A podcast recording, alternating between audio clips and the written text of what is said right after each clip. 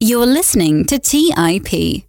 On today's show, we have David Stein back to educate us on assets of the market that are likely overlooked or underappreciated. David is the host of the popular podcast Money for the Rest of Us and author of the book by the same name. He's a previous allocator for endowments and brings a wealth of knowledge to our very wide ranging discussion. For example, we discuss current risks posed by supply chain disruptions and food shortages, why the most contrarian bet today is to short commodities, the recent fall of Netflix and how other tech stocks might follow suit, updates on Evergrande, China, and Munger's recent bipolar trade on Alibaba, how David thinks through valuation and where the US stands today compared to the global market, why closed end funds are likely an overlooked asset trading on the New York Stock Exchange, what they are and why we should consider them, in addition to another asset called business development companies.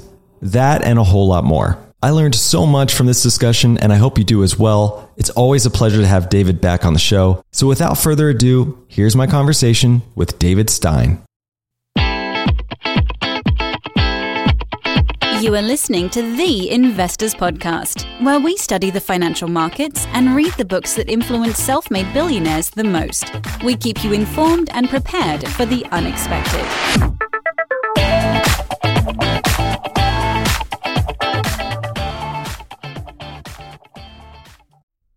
Welcome to the Investors Podcast. I'm your host, Trey Lockerbie, and today I'm so excited to have back on the show Mr. David Stein. Welcome back.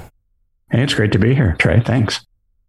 This is the first time you and I are getting to speak personally, but I've been a fan of yours for a long time. I've always loved the conversations you've had on this show. And I wanted to kind of kick off this episode by exploring one of the topics that has been just top of mind as of late, and that is the disruption of supply chains and how that might create a very bullish picture actually for things like commodities. We're seeing things like food and energy inflation, for example. One of the more alarming concerns today is that we might be seeing a global food shortage later this year. I'm wondering what you're seeing in the data, and are we truly facing down a global famine scenario?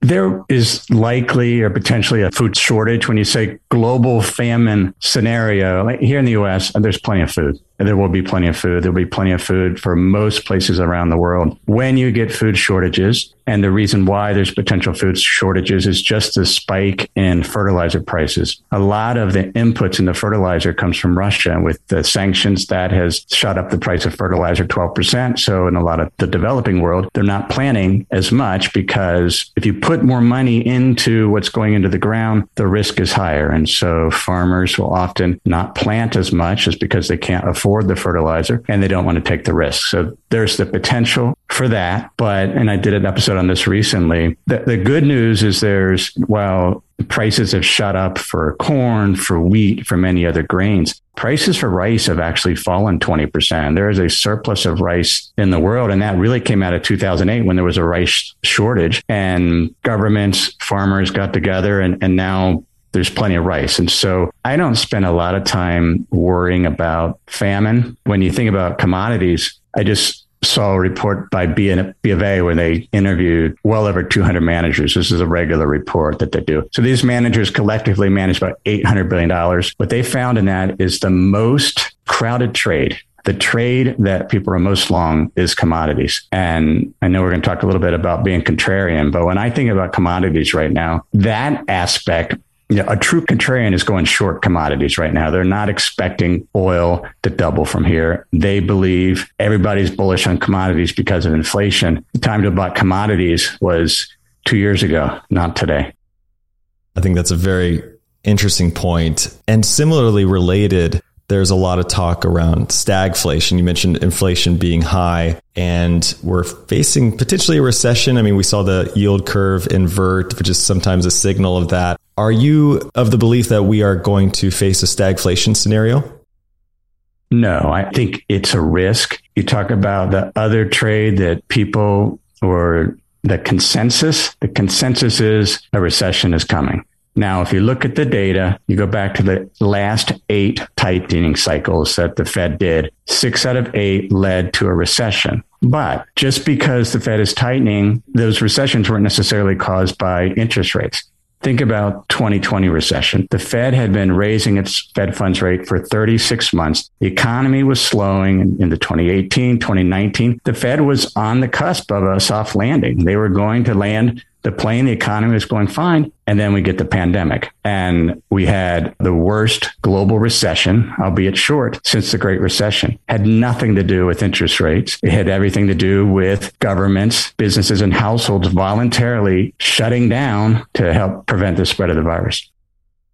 You know, last time you were on our show, you discussed the chaos surrounding Evergrande with Stig. It was episode 384. And you were correct in pointing out that Evergrande was different from Lehman in that that was a narrative at the time, you know, in that it didn't have as much contagion risk for the global economy since it primarily dealt with Chinese real estate. Can you catch us up on what has happened with Evergrande in the last six months? And are they out of the woods now? No, if anything, they're deeper in the woods. They, just last month, they announced that it might have actually been earlier this month that they were delaying the release of their financial statements. The Evergrande stock has stopped trading. They China gave companies the opportunity to sue Evergrande in court to collect. This is a highly, highly indebted company, and so if you're a creditor of Evergrande, you're going through the workout, hoping to get some money back. But in terms of contagion, we haven't seen it. China has way bigger problems than Evergrande right now with the spread of the virus, with the, just saw this report yesterday, reported in the Financial Times. The birth rate in China was down 30% from today compared to 2019. China has a huge demographic crisis where some experts are seeing potential population cut in half by the end of the century. China has always been this huge growth story. And it's sort of fascinating why China gets you know, all this publicity on that aspect but this is a, yeah, there's a lot of people live in China, but this, the population is not growing. And it makes up less than 3% of the global stock market, less than the UK. And so China gets a lot of press, but you know, I'm not bullish on China just because it has some very big demographic headwinds. Right. But on that point, I mean, who doesn't, right? I think Japan's been declining in a similar fashion. And also the US is even, I think, at 1.8. You know, I think you need 2.25 or 2.5 births just to maintain and grow a population. And we're well below that. So is this a global risk that all markets are facing, uh, you know, maybe 20 years from now or even sooner? Well, there are areas of the world where the prime population age, working age population, is growing, and that's the key. India, for example, has much more favorable demographics than China. So I have a meaningful position in India, but you're right. The other thing to consider though is evaluation. So Japan, yes, has some demographic challenges, but their stock market earnings yield relative to the average is much cheaper compared to the US or even compared to China. And so you always have to look at, well, what is baked in to the valuation of equities or other assets relative to the economic trends. And, and the other thing is even in China. So I have a position in some of our models in smaller cap Japanese stocks, which have been able to sustain their growth rates. And so you can find your niche, but I agree with you that there are some demographic challenges throughout the world. So you mentioned that China's stock market makes up only about 3% of the global market. And one interesting fact about China you mentioned on our show before is that the stock market is much smaller than the country's contribution to the global GDP. What does that tell you about the future prospects of China and, and how does it compare to, say, the US stock market compared to the global GDP ratio?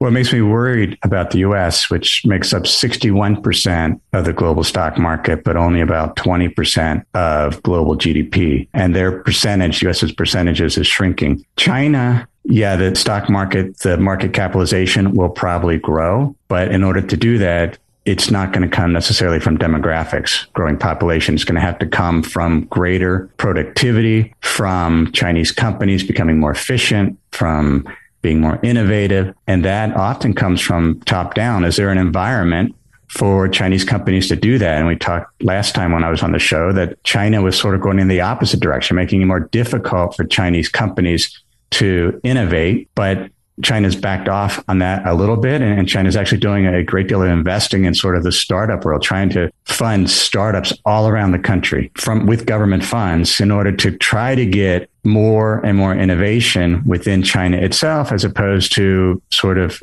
technology transfers from other countries. So we'll see. I mean, China's a fascinating story, but it's again just one country, very small percentage of assets with some capital controls.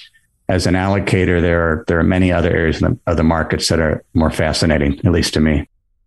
You know, you mentioned China kind of relinquishing a little bit on their control with some aspects to the capitalism there in that country. And one of the more curious trades over the last six months has been Alibaba and Charlie Munger. Obviously, he's one of the billionaires we study most on this show. The stock had been declining, you know, since China was reminding markets of their ability to affect business decisions of the company, which, you know, one way creates a lot of third party risk. It dropped in Q4 after missing top line, bottom line expectations. But Charlie came in and doubled his position, you know, in 2021 and increased the position to 72 million, which left a lot of people, myself included, kind of scratching their heads. And China's regulators recently made concessions and said they would allow, say, Chinese auditors to share audit papers with public company accounting oversight board, which is basically this precondition to keep ADR shares of Chinese companies listed in the US. And Baba was bouncing around quite a bit, it, but then it popped 40% in one day after some news about upping their share repurchases. And then at that point, you saw Charlie sell half of his position.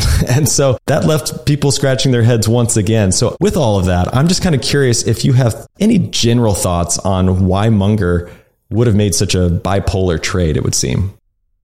No idea, but I think it's a great example of how challenging investing can be. So Alibaba is now trading at a level it was in 2016. We're seeing Netflix today fall 40%. One of the challenges when investing in stocks, when you buy an individual stocks, is the underlying assumption is the market's wrong, that the stock is mispriced. So we don't own Netflix because we think it's a great growth company. The company has to grow faster than everybody already expects. And what you see time and time again with many of these well publicized growth companies, at some point they disappoint because the compounded growth that they need to continue to sustain very high PEs just isn't sustainable. Now, clearly there are exceptions, but most of the time a company will disappoint and you'll see it fall 40%.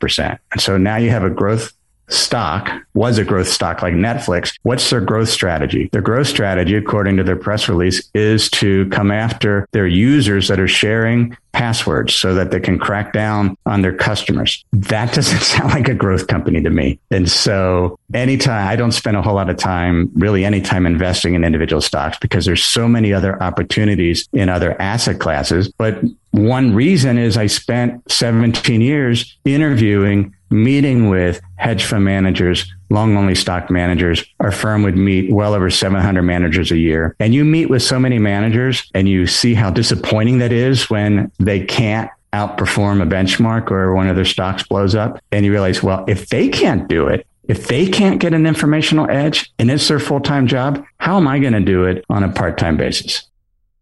I think that's a fair point. And you brought up Netflix. So I have to ask, you know, say we're not investing in individual stocks, but say an ETF like QQQ, it's down 14% or so from its high over the last 52 weeks. Do we think what's happened just now with Netflix, do we think Netflix is sort of a canary in the coal mine for the other kind of basket of high flying tech stocks? You know, given rates are increasing and as you mentioned, the PEs need to be sustained and how unrealistic that might be. Do you think there's further to fall for the basket of stocks, say within QQQ? I think there's more pressure on growth stocks like in QQQ just because interest rates are increasing. And given those earnings are the inherent or intrinsic value of a stock is its future earnings, as interest rates go up, you're discounting those earnings and they're more impacted than a value company that's paying dividends. And so, you know, I've been overweight value now just because it's more attractive. It's been the right move over the last year. And so, and the valuations have gotten so high for some of those growth companies. Now, that doesn't mean growth doesn't work. I mean, momentum is an academically proven approach to investing that works very well, but it's very hard to do if you're just picking a couple momentum stocks. I'd rather own a basket of momentum stocks knowing some will blow up, but most will do just fine.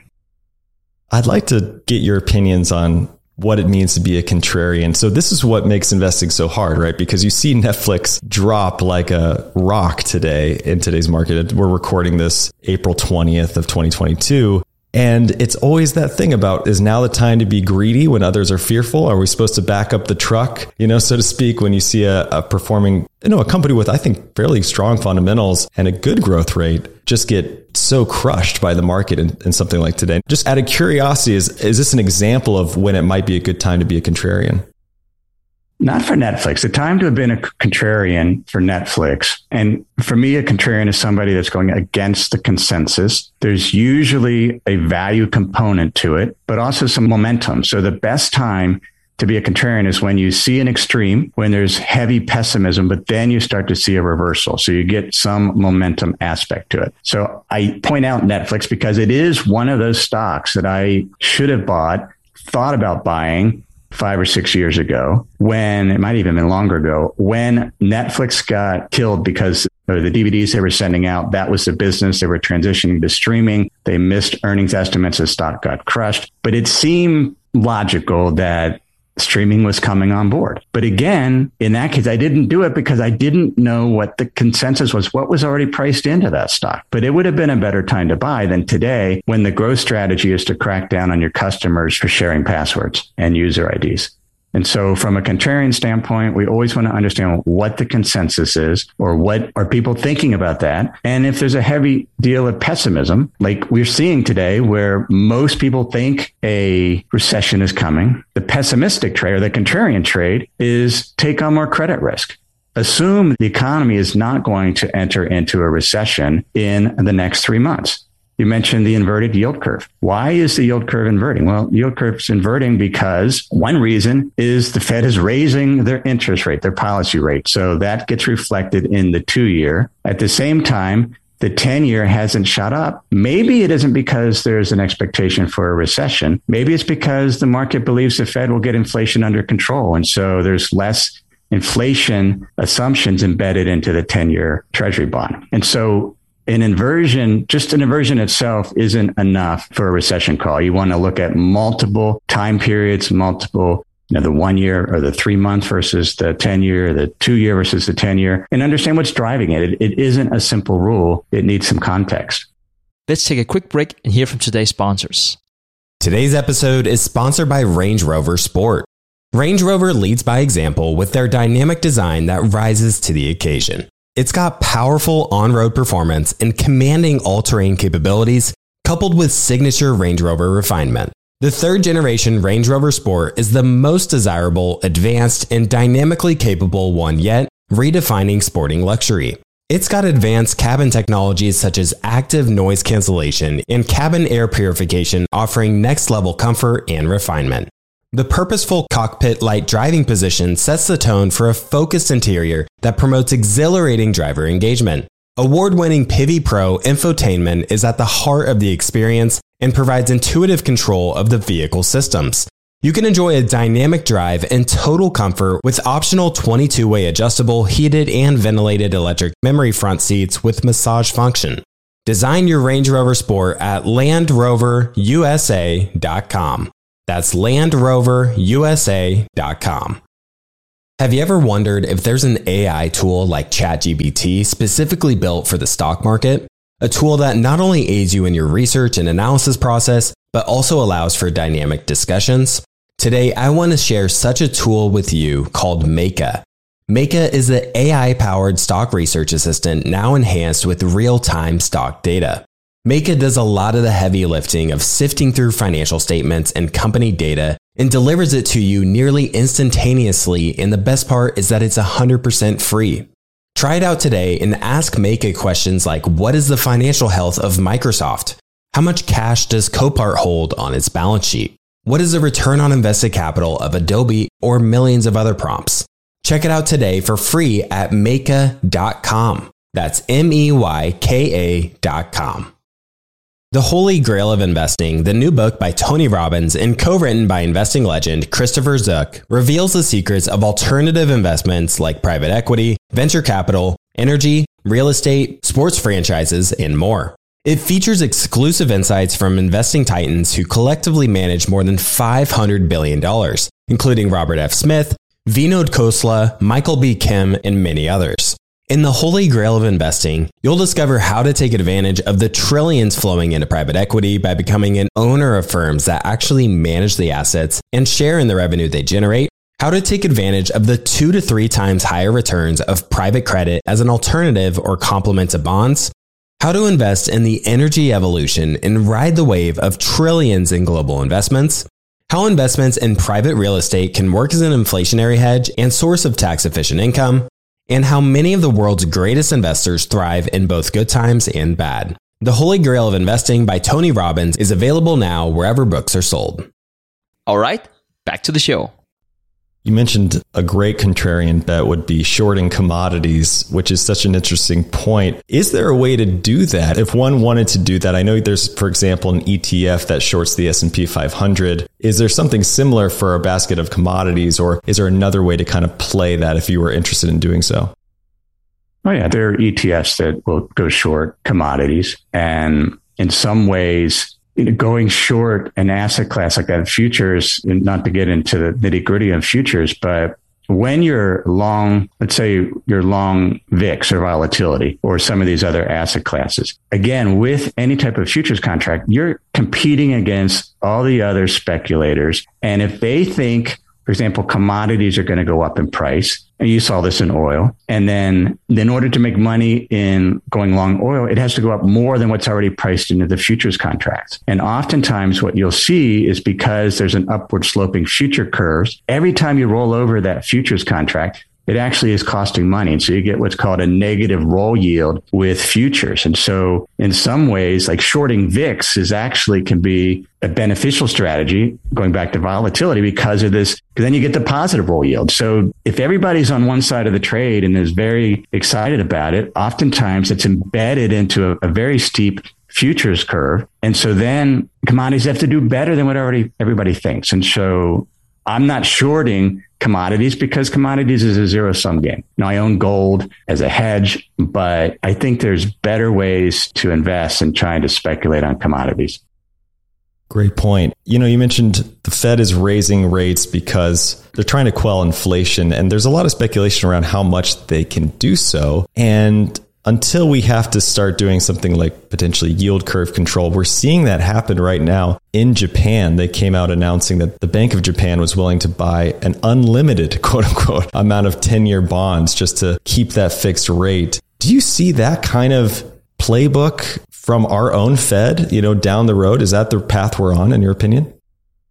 The Fed would only do yield curve control if they felt the 10 year had just got completely out of whack. So when you think about interest rates, what makes up that 10 year treasury bond yield? You have the expectations based on what the Fed will do in terms of setting its policy rate going out one year, two year, three years. So right now, basically it's assuming by 2024, that Fed funds rate could be close to two and a half, three percent. So that's a big component. That's one reason you've seen interest rates go up. But you also have the inflation expectations embedded into that yield. But there's a third component that's called the term premium. And a term premium represents just additional compensation that investors demand for uncertainty regarding the Fed or uncertainty regarding inflation. And one of the interesting things, which is why we, we have eight and a half percent inflation, yet the 10 year treasury is less than 3%. What we don't have is a positive term premium. It's basically been flat to negative. Whereas back in the 80s, you had a term premium of four or 5%. And so if investors lost faith in the Federal Reserve, in central banks in general, and term premium shot up because they felt like they would not be able to get control of inflation. Then you might see a yield curve control because then the Fed realized, okay, this is all we got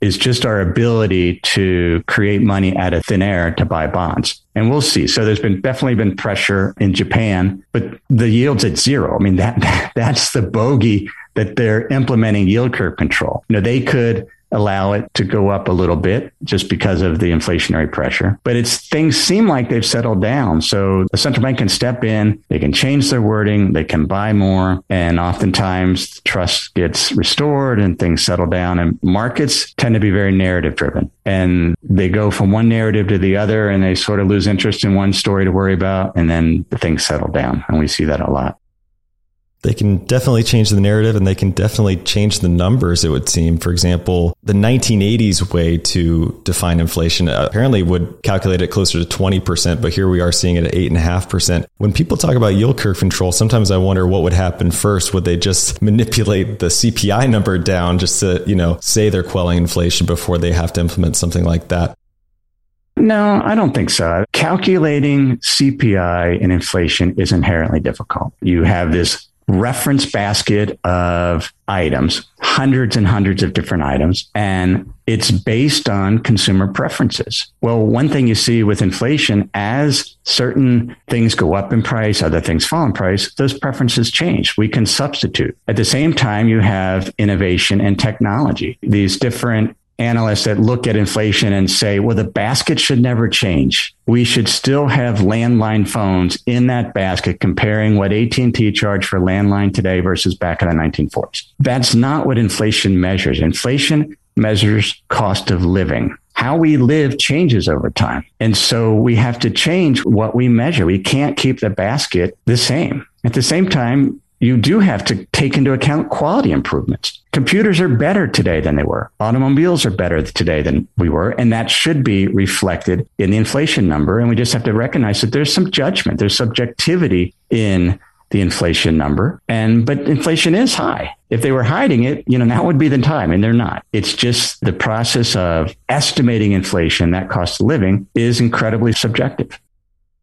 In our last discussion, you touched on how often you're using earnings yield to compare investment opportunities. And with the inflation over 8%, I'm wondering how that compares to the S&P today. It, its earnings yield is 4.15%, which is not as high as inflation, but also much higher than bonds. So what are the latest numbers telling you and how our market is priced?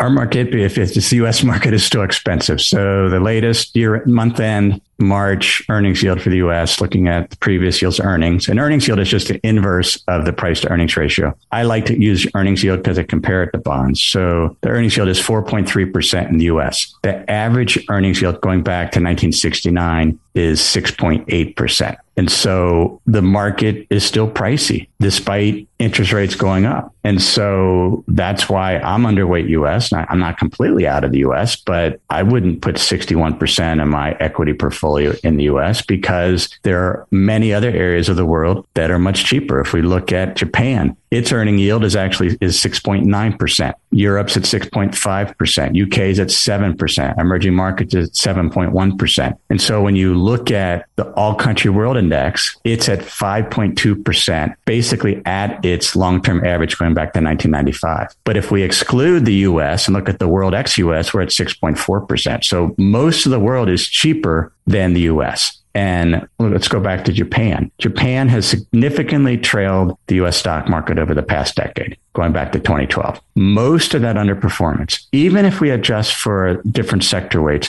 is due to the US getting more expensive than Japan. So it wasn't earnings, it wasn't dividend, it's just people are paying more for the US versus the rest of the world. And if you buy an asset that's higher priced, you should expect a lower return than if you buy something similar that's at a cheaper price.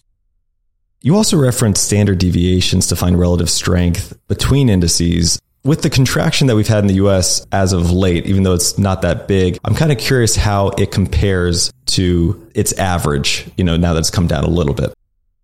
It's come down a little bit. So the latest Shiller PE or cyclically adjusted price to earnings ratio. So in this case, we're taking the price divided by the average earnings over the past decade. It's at 33.8. The average going back to 1980 is 21.3. So we're still one and a half standard deviations above average. And the standard deviation really is it's measuring the range of a particular point relative to that average over time. And so one of the ways that I look at the financial markets is, and we look at it in our membership community, we look at all the different asset classes and we want to know what is their standard deviation? Like, is this an extreme valuation? And the US remains the most expensive stock market in the world. And maybe it'll continue to outperform. In order to do so, it'll either have to buy back a boatload more stock, significantly increase earnings growth, or it's going to get more expensive to where we're looking a decade from now and the Shiller PE is over 40. That's not an investment that I would have a lot of confidence in. As an, and as a contrarian, I'd rather be overweight other areas of the market while keeping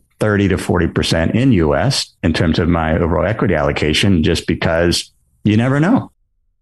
So buying back a ton of shares is interesting because there's a lot of narrative out there around how one of the reasons we might be running into trouble is that CEOs of companies have bought back a ton of shares instead of, for example, investing in future prospects of the business or investing in, you know, capex needed to increase production. And obviously the market's valuation comes from increasing earnings over time, increasing revenues over time. Is buyback shares to a degree does it go against sort of the longer term advantage of the market?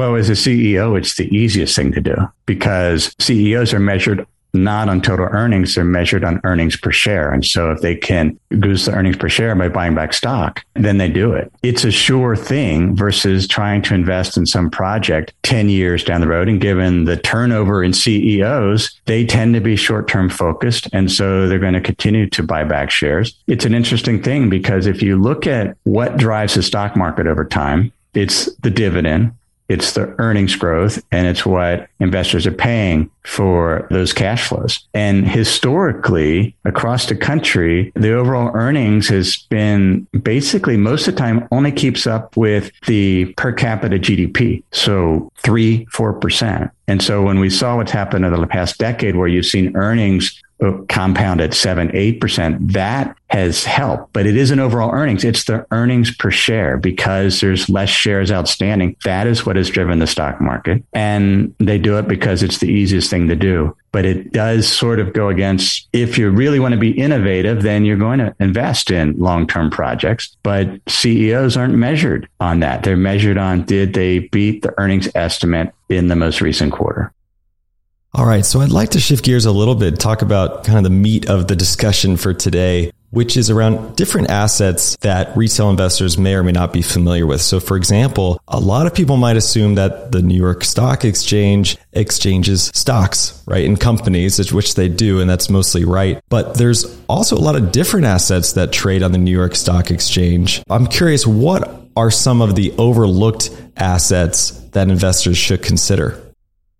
Sure. So my favorite investment vehicle that trades on the New York Stock Exchange are closed end funds. And closed end funds are the oldest mutual fund out there. They were there before open end mutual funds. So an open end mutual fund is sort of what's in your 401k plan, for example, where at the end of the day, the fund sponsor strikes a net asset value. It looks at the value of all the assets it owns, divides it by the number of shares and comes up with the price per share. And that's what you buy that mutual fund for, that open-end mutual fund. Closed-end funds are more like exchange traded funds as they trade throughout the day. And because of that, you can see the price of the fund. It can differ from the net asset value. In theory, it can for ETFs also. We've talked about in the past flash crashes for ETFs. So that's where there can be a disconnect between the price of the ETF and its net asset value. But there are what are known as authorized participants that are always trading the underlying holdings of the ETFs called the reference basket the shares of the ETFs. And so there's all this trading activity around that to make sure the price of the ETF equals the net asset value.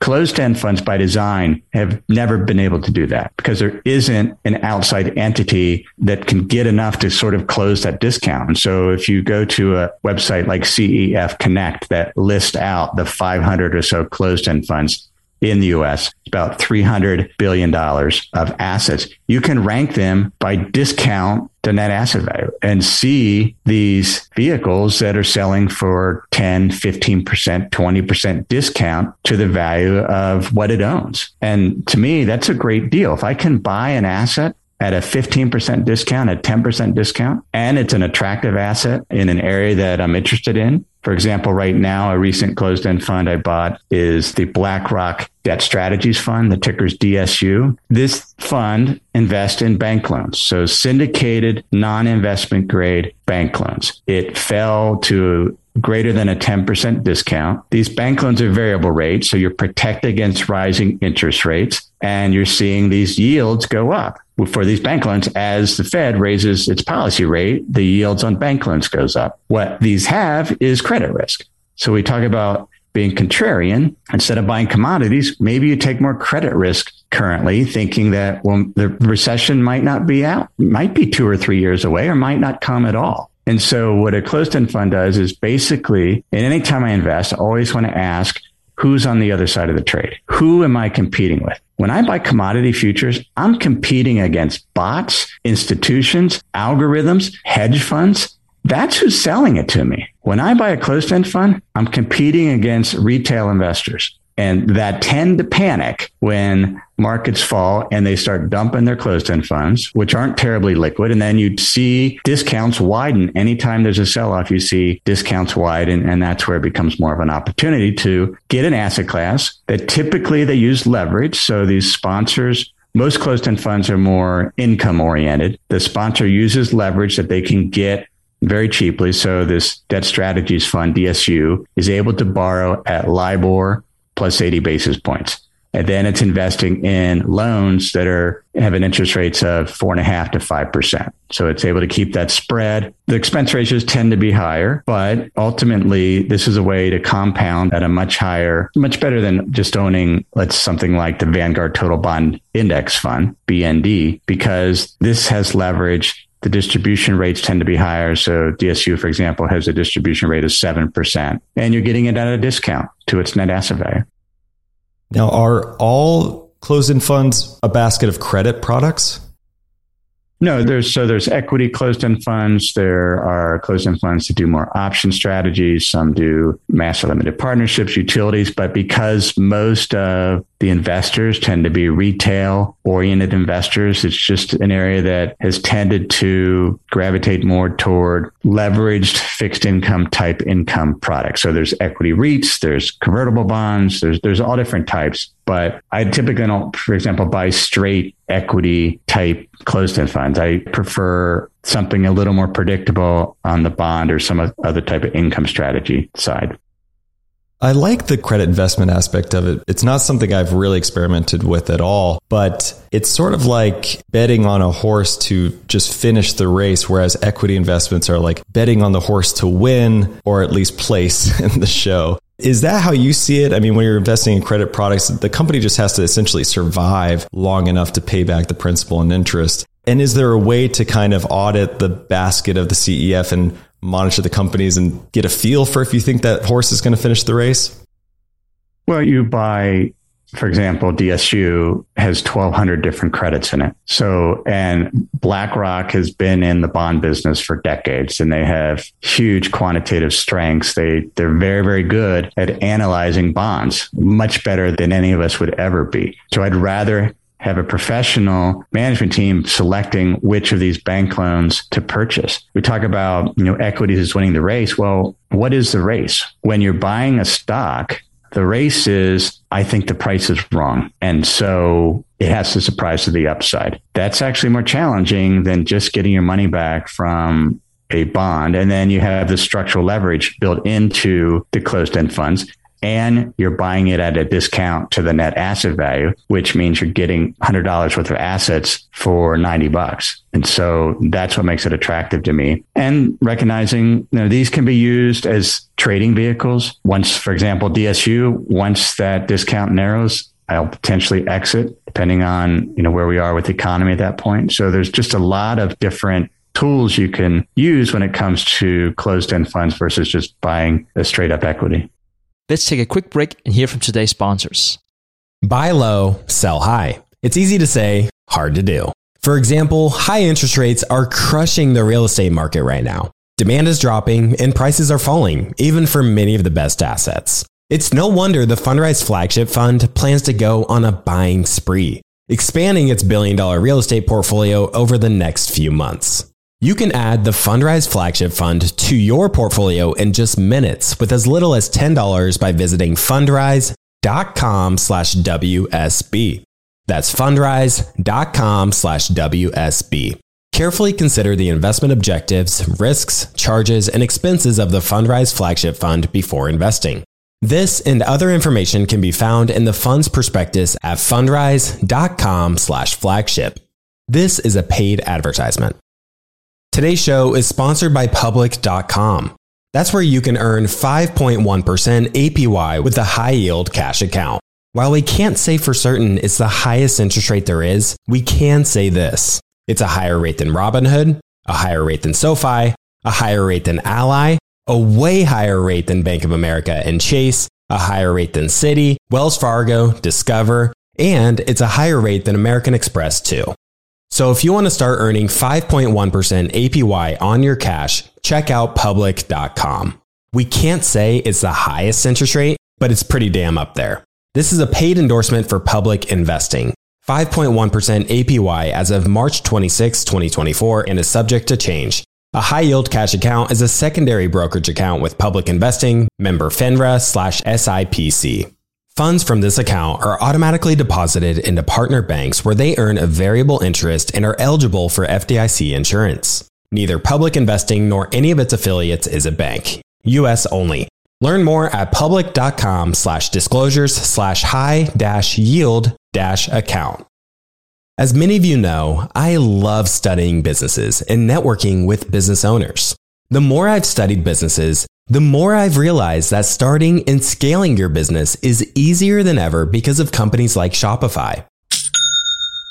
Did you know that Shopify powers 10% of all e commerce in the US?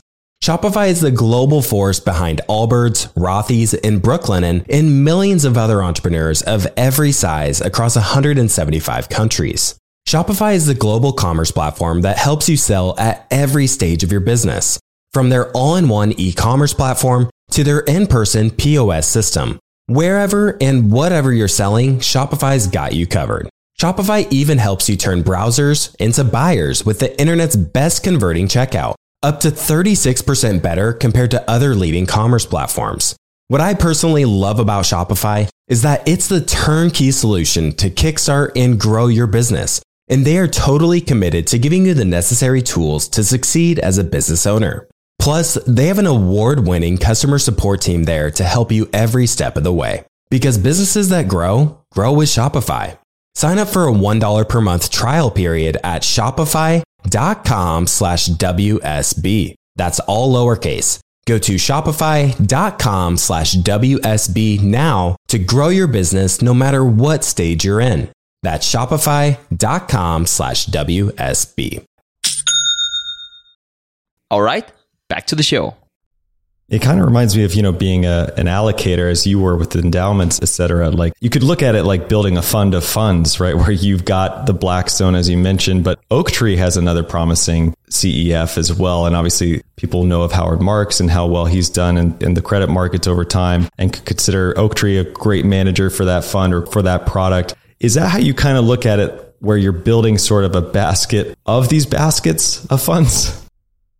Yeah, I mean, you can do that. In fact, there's an ETF, the Amplify High Income Fund. The ticker is YYY. It is tracking the ISE High Income Index, which is an index comprised of 30 closed end funds that are ranked based on their yield, based on their discount to the net asset value, based on liquidity. But yeah, as an investor, I'm an allocator. That's what I did in managing assets for endowments and foundations. If my portfolio, which I share with my members at Money for the Rest of Us, it's an allocation portfolio with you know over a dozen different asset classes, mainly because that's how I'm most comfortable investing. And it's because it's how I have invested. Now, it's not the only way to invest. Right? To me, it's an asset garden approach where we just want a diversified mix of different assets. Just like you have a garden, you got a diversified mix of, of vegetables and flowers, different return drivers. And so as retail investors, we have some advantages. And one of those advantages is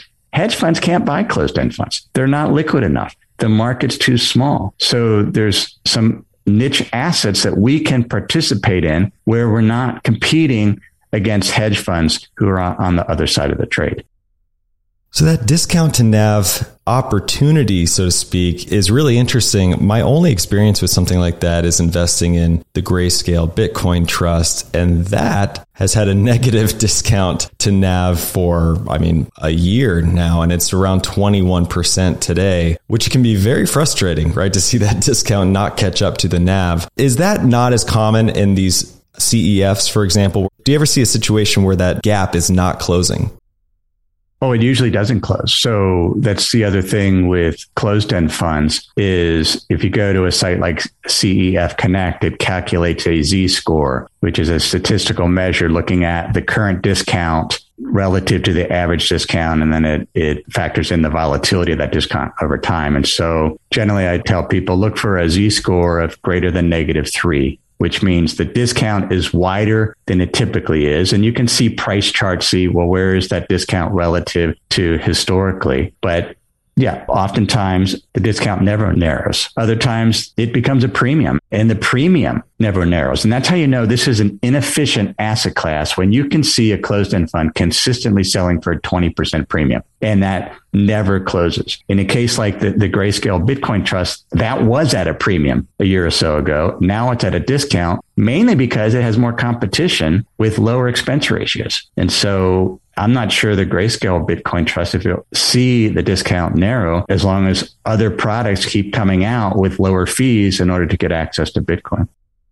Part of that discount could be also because of how thinly traded they are. How thinly traded are we talking with these CEFs? You mentioned they're only a $300 billion market. How does that compare to the rest of the assets on the New York Stock Exchange? And give us an idea of the volume differential.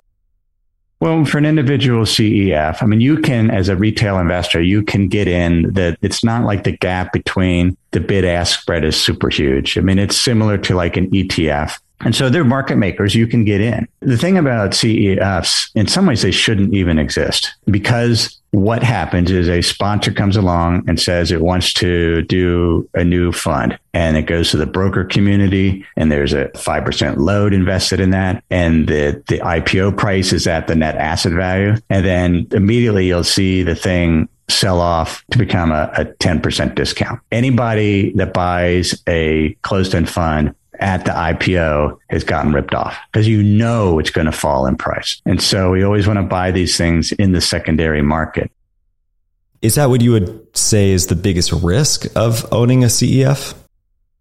The biggest risk is because it is a market that is primarily retail oriented. And the biggest risk is a major sell down. So with the pandemic sell off, you saw some closed end funds sell off 40, 50%. And you have to be able to stomach that volatility. But because they're leveraged at some point, and you saw this with the, in the master limited partnership space, so these are energy infrastructure assets. They're invested in oil pipelines, natural gas pipelines. A number of those closed end funds were 30 to 40% levered. And then you saw MLPs sell off 60%. So then the closed end fund is getting margin calls on its debt. And so they're having to sell assets. And so that's a risk. Any leveraged asset is risky when the asset itself that it owns that's been levered up falls. And so that's a risk with closed end funds. So with any investment, you have to understand you just don't go buy them blindly say, oh, it's at a 20% discount. You have to say, well, what is the asset that it's invested in? What is the leverage? What is the fees? And really understand what it is and what is sort of your investment thesis? When will you exit? It's a vehicle is what a closed end fund is, just like a mutual fund. An open end mutual fund is a vehicle. We want to understand what's under the hood that's driving the performance of that particular investment vehicle. And what's under the hood? I'm curious, it doesn't seem to turn over very much. So, for example, If you look at, say, the price performance of a CEF, let's say MCI, for example, and you compare it to the S&P 500, I mean, it looks like it's just getting crushed. The S&P, say, over the last five years is up 105%. MCI is negative 1.18%, but that's just the price differential. So that could be a mistake that some investors make when they look at how did these things compare. So how should we look at how they compare to the S&P 500? And is it true that the underlying assets don't turn over very often? Well, what you don't see is because these are income oriented asset classes using leverage and they're trying to maximize their dividend. So basically pay out all the returns in the dividend. And and as a result, you don't see the net asset value of the CEFs increase. And so if you look at a chart like that, it basically you're looking at the price return. We want to look at the closed end fund on a total return basis where the dividend is being received and reinvested. So that's really key. But when you analyze closed end fund, that's important. So typically, so MCI, for example, it's the Barings corporate investors fund or it's a debt fund. They're doing private debt lending. In this case, it's a closed end fund that I own also and its total return on a net asset value basis has been 10% annualized over very much every time period going over a decade because they're basically what's known as mezzanine debt. So they're lending to private companies, middle market companies. Oftentimes they'll get an equity participation. So they'll participate in the upside of providing some counseling and things of that sort. So because they're providing that, they can get a higher yield on their debt, on this private debt. And that's been that strategy. The key is that they don't default. But when you look at, when I looked at buying MCI, you pull up the annual report and you look at, all right, here's the net investment income that was created. Is that enough to cover the dividend? Or how are they paying for the dividend because some of these closed end funds, they have what's known as a managed distribution strategy where they try to keep the dividend the same. But in reality, one way they do that is that their dividend is too high. So they're always basically returning capital. And then you see the net asset value drop over time. So you, you don't want to see the NAV consistently falling on a consistent basis because it means the manager is basically taking assets, selling them, and they're just giving it back to the shareholders and the shareholders think, "Oh, this is a really attractive dividend," but they're just just getting their money, they're getting their money back. And so, in some ways, closed-end funds. I mean, it's like analyzing an individual stock if you're digging into the 10K. So you need to understand how is that distribution being funded. Is this a strategy that might supplement for, say, someone who is looking for high dividend yielding equities in their portfolio, say if they're getting older and they're looking for just more of a dividend income for the return. Is this somewhat of a supplemental option for someone like that?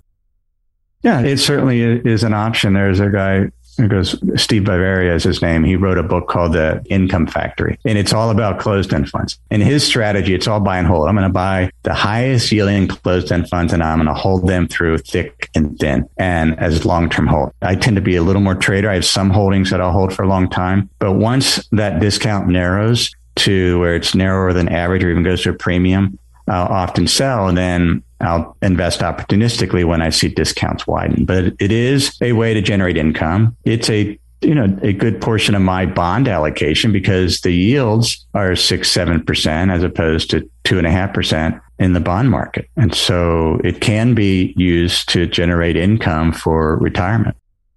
Digging into closed-end funds a little bit more, there's one type in particular that's pretty interesting called business development companies. Walk us through why we might want to take some interest in business development companies and what they are. Right. So business development companies are a little different. They fall under the regulatory structure for closed end funds, but in this case, it's not like a traditional closed end fund. So if you go to CEF Connect, you won't find business development companies. There's only about 40 or 50 outstanding in the US, about 53 billion in capital. And this was created from the Small Business Investment Incentive Act back in the 80s and really as a way for middle market companies to get debt. So these are private companies. So a BDC has money, they've raised money, they're basically lending to private companies and they're providing some additional counseling. Again, it's sort of like a mezzanine strategy. And as a result, they'll often get some equity participation. They can charge higher interest rates.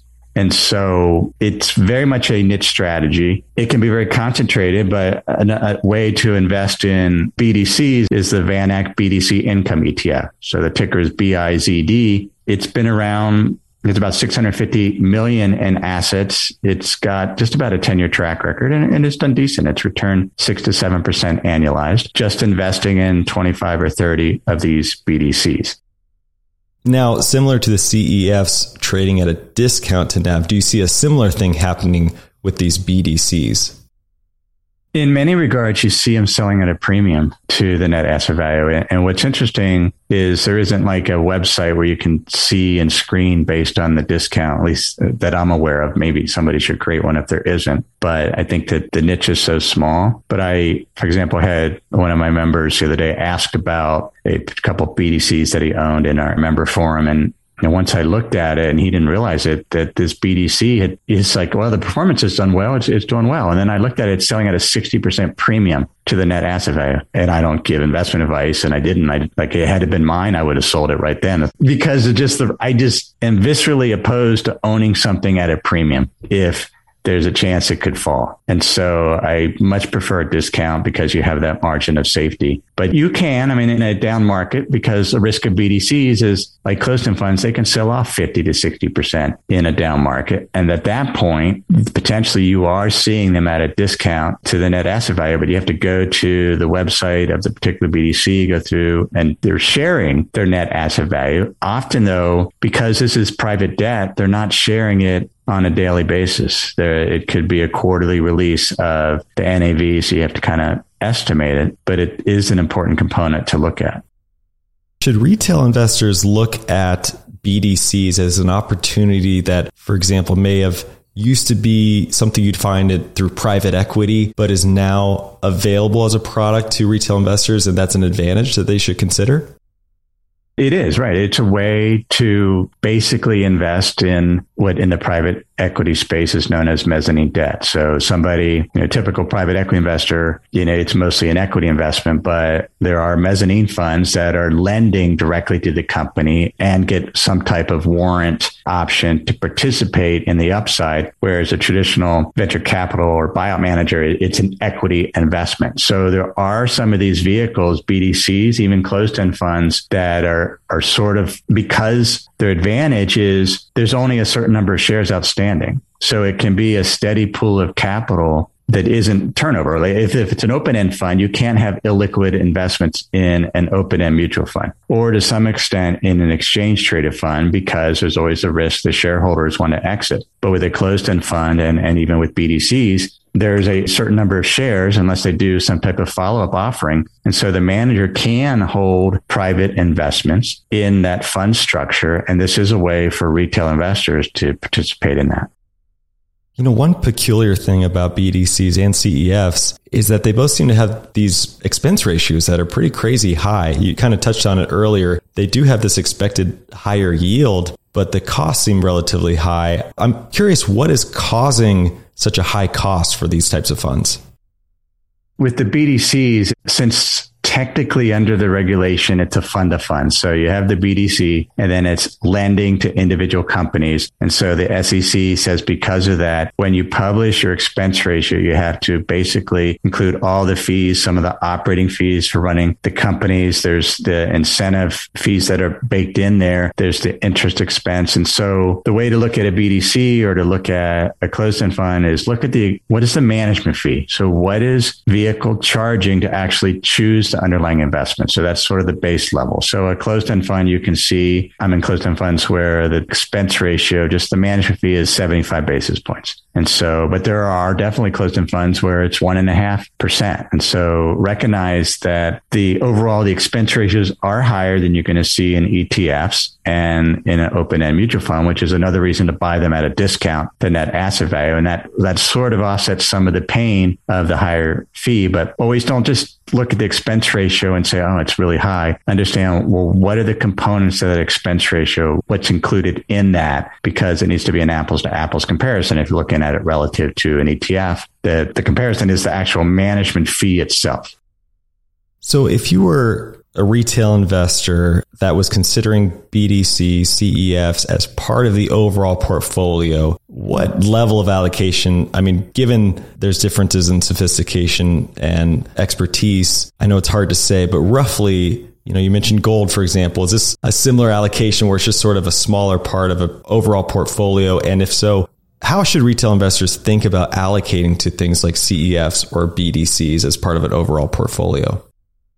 BDCs are definitely a very niche strategy. So I mentioned that ETF, the VanEck BDC Income ETF. It only has 25 or 30 BDCs, and the drawdown for these can be 50 or 60%. And so that should be single digit percentage allocation. Closed end funds different. It just depends on what the overall allocation is for the particular investor. The thing with closed end funds, though, because you have different layers, yes, it's a bond fund, let's say, but it's leveraged and it trades on a stock exchange. So you can see volatility in your bond fund that looks like in your bond closed end fund that looks like stocks. So you have to be comfortable with the, just the volatility of this particular vehicle. And that I think tends to keep investors for not making it a huge allocation. But again, you have to understand that the CEF is just the vehicle. What's the underlying strategy? And how diversified in it. If I'm comfortable with my entire bank loan allocation or most of it being in one closed end fund because BlackRock owns 1200 underlying bank loans and they're doing credit research. And so in that case, I'm more comfortable having a higher allocation, recognizing it will be volatile and there's a risk that the discount could widen further.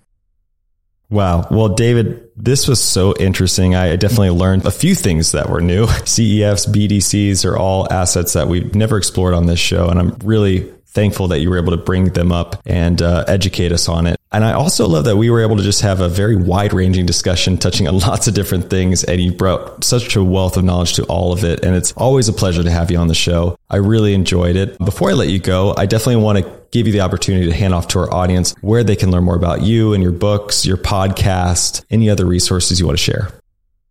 Sure. So the website is moneyfortherestofus.com. There are a lot of free investment guides on there, one that covers closed end funds. So you can check that out. The podcast is also Money for the Rest of Us, and you can learn more about there as well as some of the other courses and resources that we offer. So it's all right there at moneyfortherestofus.com. Fantastic. Well, again, thank you, David. And I hope we can do it again soon. Yeah, it was great. Thanks, Trey. All right, everybody, that's all we had for you this week. If you're loving the show, don't forget to follow us on your favorite podcast app. And if you're looking to diversify into other markets around the world, definitely go to theinvestorspodcast.com. Check out our investing resources for you there. We actually have a list of the best indices from every country, and it's a great place to start. And with that, we will see you again next time. Thank you for listening to TIP. Make sure to subscribe to Millennial Investing by the Investors Podcast Network and learn how to achieve financial independence. To access our show notes, transcripts, or courses, go to theinvestorspodcast.com. This show is for entertainment purposes only. Before making any decision, consult a professional. This show is copyrighted by the Investors Podcast Network. Written permission must be granted before syndication or rebroadcasting.